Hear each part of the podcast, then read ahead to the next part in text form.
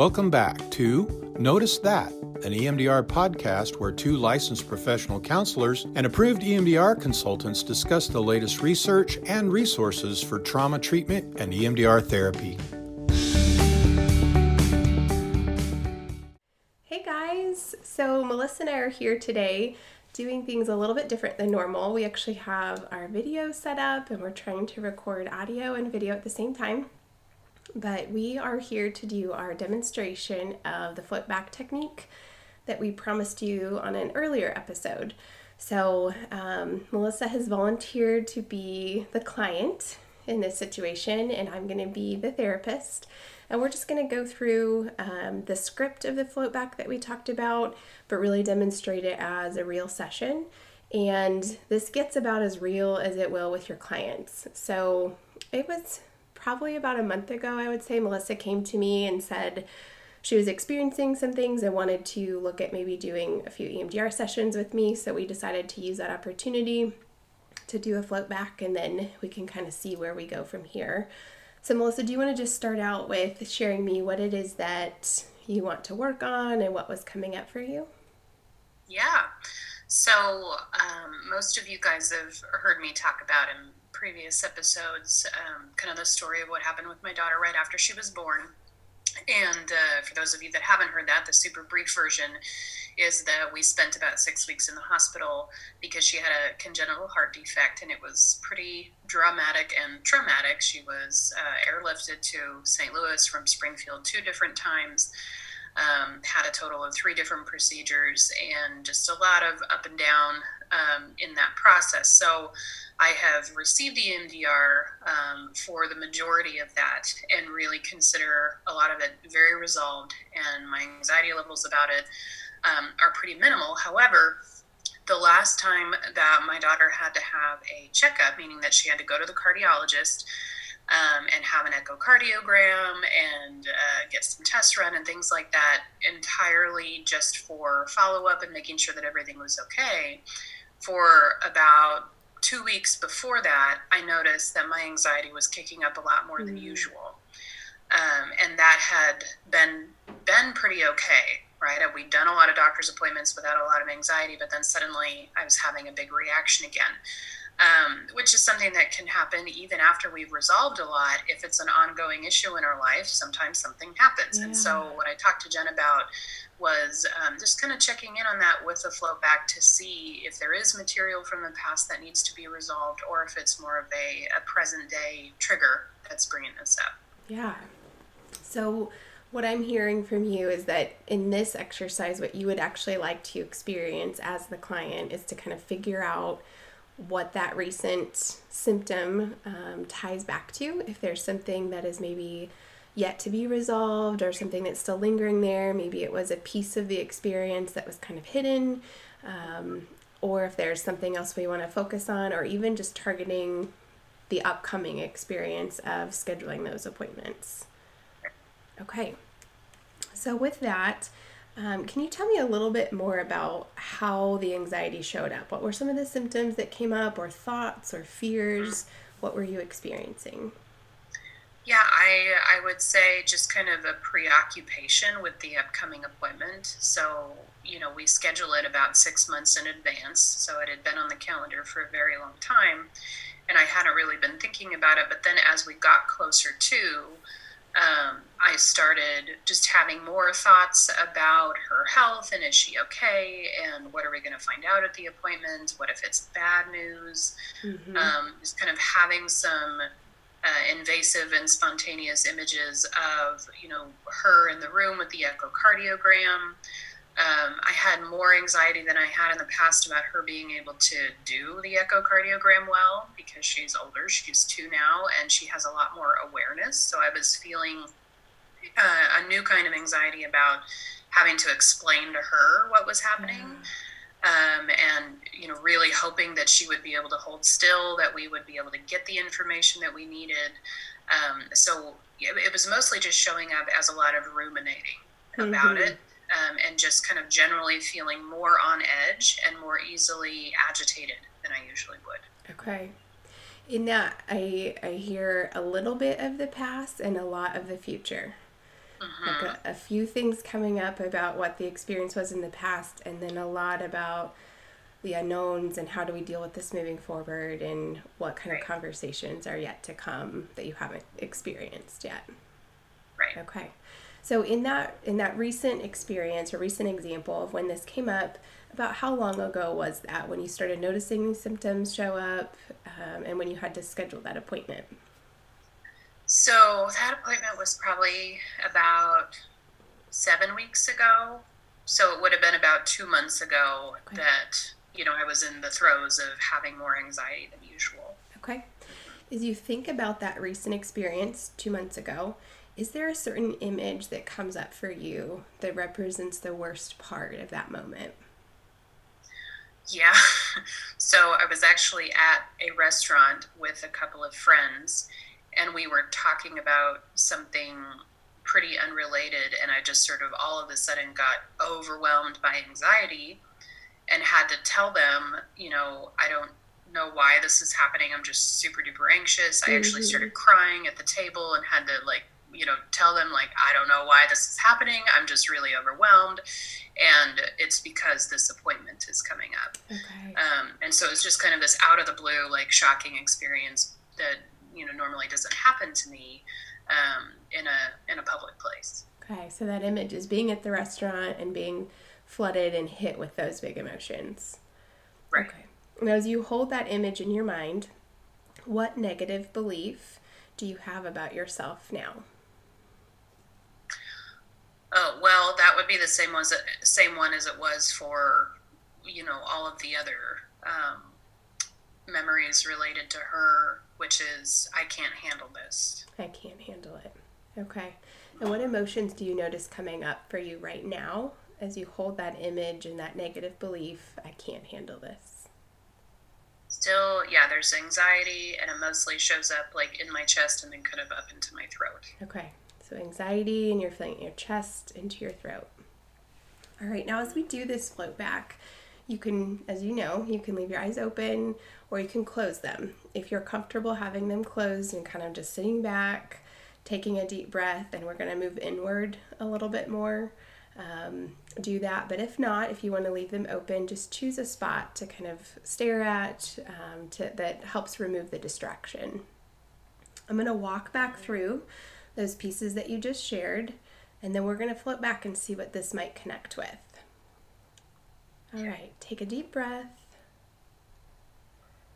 And when you're ready, focus on the image of being at the restaurant and the overwhelming hit of emotions, the negative belief about yourself, the emotions of anxiety, and the sensations that you're experiencing right now. And just let your mind float back to an earlier time when you might have felt the same way before. And just notice what comes up.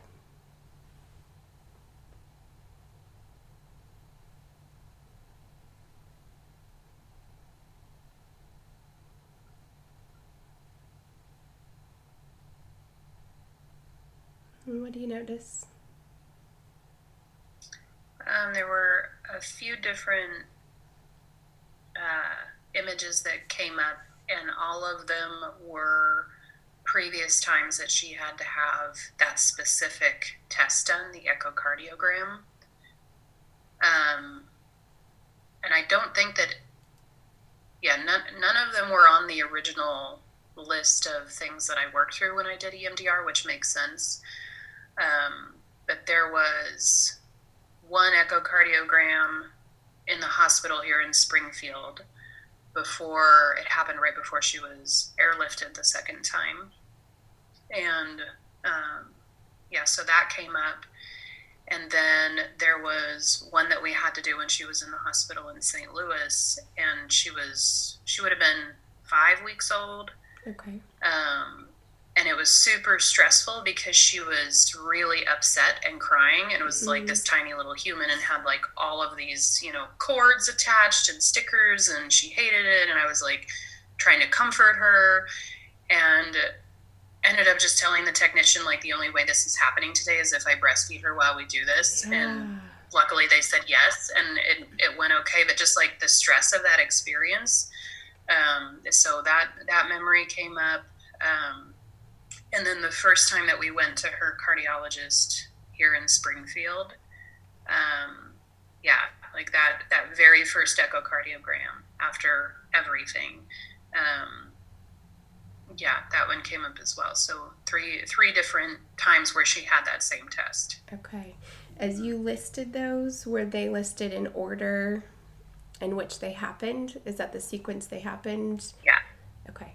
Yeah, chronologically. Yeah, it'd be the one here in Springfield, then the one in St. Louis, and the one at her cardiologist. Okay. Yeah. Good. Good. All right. So if you feel comfortable, close your eyes for me again. Just taking a deep breath. And again, if you'll just focus on the image at the restaurant, the negative belief, I can't handle this the emotions of anxiety, and the sensations that you feel right now. And just let your mind freely float back. And notice if there's any earlier time where you felt those same things. Just see what comes to mind.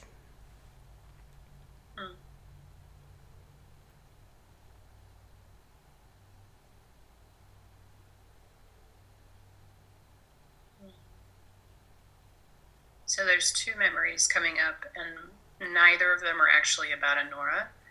There's there was one where um, my dad had to go into a hospital. Um, I think we were in Florida, but we weren't home, and he had like a, a heart episode. Um, and we had to take him into the ER, and he was immediate, immediately admitted. So that one came mm-hmm. up, and then there was another one of um, my mom was diagnosed with a brain tumor and had to have surgery for it. And uh, so there, there's a memory like right before she left to go to Johns Hopkins where she had that surgery. Um, and she was telling me about it, and that memory came up as well. Uh, okay. About how old were you with each of those experiences? Both of them would have been in my like early 20s. Okay. Um, yeah, yeah. So like 22, like 21, 22 for both of them. They happened pretty close together. Okay. And was was the incident with mom before or after the one with dad? Uh, would have been dad first, dad and then mom. Okay. In early 20s. Very good. Yeah. All right, let's try it one more time and just kind of fish and see if there's anything even younger. If nothing comes up, that's okay, but just kind of let your mind freely scan through that and see what else might be there. So when you're ready, close your eyes again. Pull up that image in the restaurant. The negative belief about yourself. I can't handle this the emotions of anxiety and the sensations that you're experiencing right now. And just let your mind float back to the earliest time when you may have felt these same things. And just see what comes up.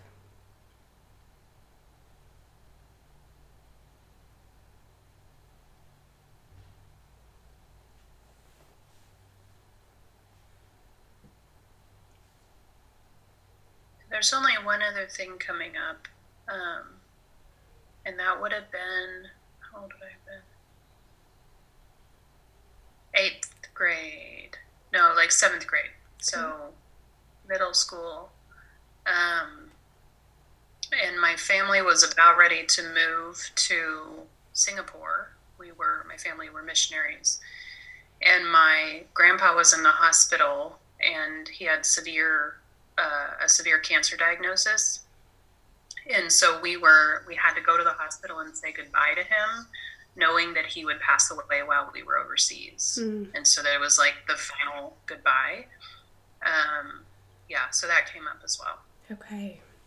In about seventh grade. Mm-hmm. Okay. Very good. How are you feeling right now after just kind of pulling up some of those older experiences? Yeah, I forget how like intense floatbacks can be. mm-hmm. um, but yeah, just like that that particular sensation is really present, like in my yeah. in my chest and a little bit in my throat, just kind of that pressure and anxious sensation. I, I do feel that a little bit. Okay. With all of this information, um, it gives us a good guide of where to go with the present symptom that was coming up. Um, there's definitely, it seems like a couple of experiences related to your daughter that could be resolved and probably reduce, you know, if that was the main focus, reduce the symptoms around what's coming up um, with scheduling those appointments for her now. But if you get the opportunity to really go back into even those younger experiences, I think that's where you'll see the more significant reduction in that anxiety. And then I absolutely think of future some future templates because what you're navigating with her constantly changes. You know, every year that she develops, it's a new ball game. You're facing something different, and it looks a little bit different, and um, she's understanding it differently. So we could probably do some future template work that would also really help prepare you for what those different stages look like and how to work through those. So with all of that, this is kind of our guide that we get to use. We're obviously not going to do any of the reprocessing right now. Um, so, how do you feel about maybe just taking a moment to use your container and just walk through a little containment exercise that says, hey, this is the place I want to put these experiences until I get to address them? Um, something that's really safe and precious and special because those are really significant memories in your life. And so just to kind of hold them until you're ready to pull them back out. Yeah.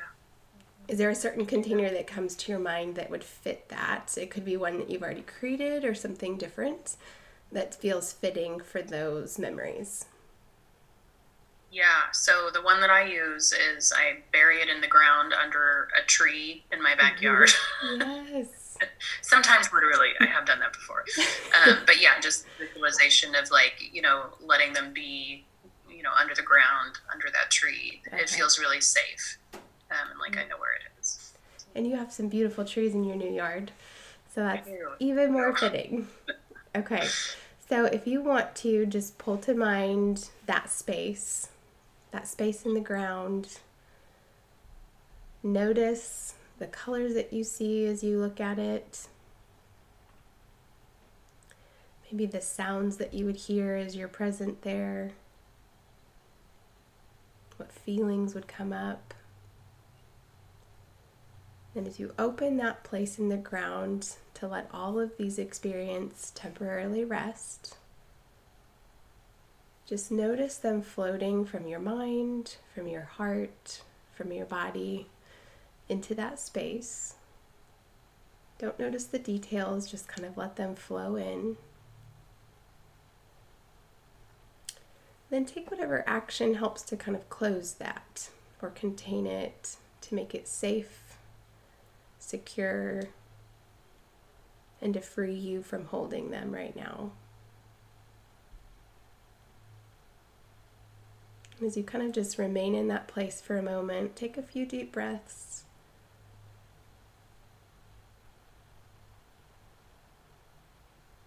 Good. And then open your eyes whenever you're ready. Okay. How do you feel now? Good. Much better. Good. Okay. Is there anything you want to share, reflect on for our listeners as we kind of just wrap up this demonstration? Yeah. Um, if you have not personally experienced a float back, I highly recommend um, either just sitting, you know, with the script and doing it with yourself or finding someone to partner with to do it because it is a really unexpectedly powerful and profound experience. And this script, as simple as it is, really does kind of tap into um, a different memory set that we normally would not access on a conscious level. None of those things are things that I had consciously connected. Now, logically, it makes sense when we, you know, think about what the trigger was and why it might be connected. But those aren't things that I had necessarily thought of. Really, I haven't mm-hmm. thought of mm-hmm. some of those in years. Um, but that goes back to the physical sensation and the physical reaction. Um, and the body remembers and that's what the float back does best is it tells us where those unconscious and subconscious connections are that we don't come up with uh, on our own just from direct questioning yeah you know i think sometimes even us as therapists or psychoanalyzers we our cognitive side can even stand in the way of us being able to understand what our symptoms are connected to that we can be thinking through it so much that you could you could have probably drawn the conclusion of where it drew back to with your daughter specifically mm-hmm. but then there's a part that when you let go of that thinking part of our brains and you just relax into the experiencing and the emotional side there's these new memories that pop up that we probably wouldn't have even made the association with otherwise right thank you seriously, thank you for being vulnerable enough to do this and willing to do this for our listeners. Um, and just to kind of put your story out there again and be open to that. I really appreciate it. Yeah, absolutely. I really believe in the float back. I feel like it's uh, one of the most important tools we have. So I want everybody to be confident and comfortable. So hopefully this was helpful. yes. All right, guys, thanks for tuning in, and we'll talk to you again soon. Thanks for listening to Notice That, an EMDR podcast. We hope something you've heard today will help you help your clients. Find our latest episode and more on our Facebook page or on our website, emdr podcast.com. And don't forget to add us to your RSS feed or follow us on iTunes, Spotify, or Stitcher so that you don't miss an episode. Please email questions and comments to notice that at emdr podcast.com. From all of us here at Notice That, see you next time.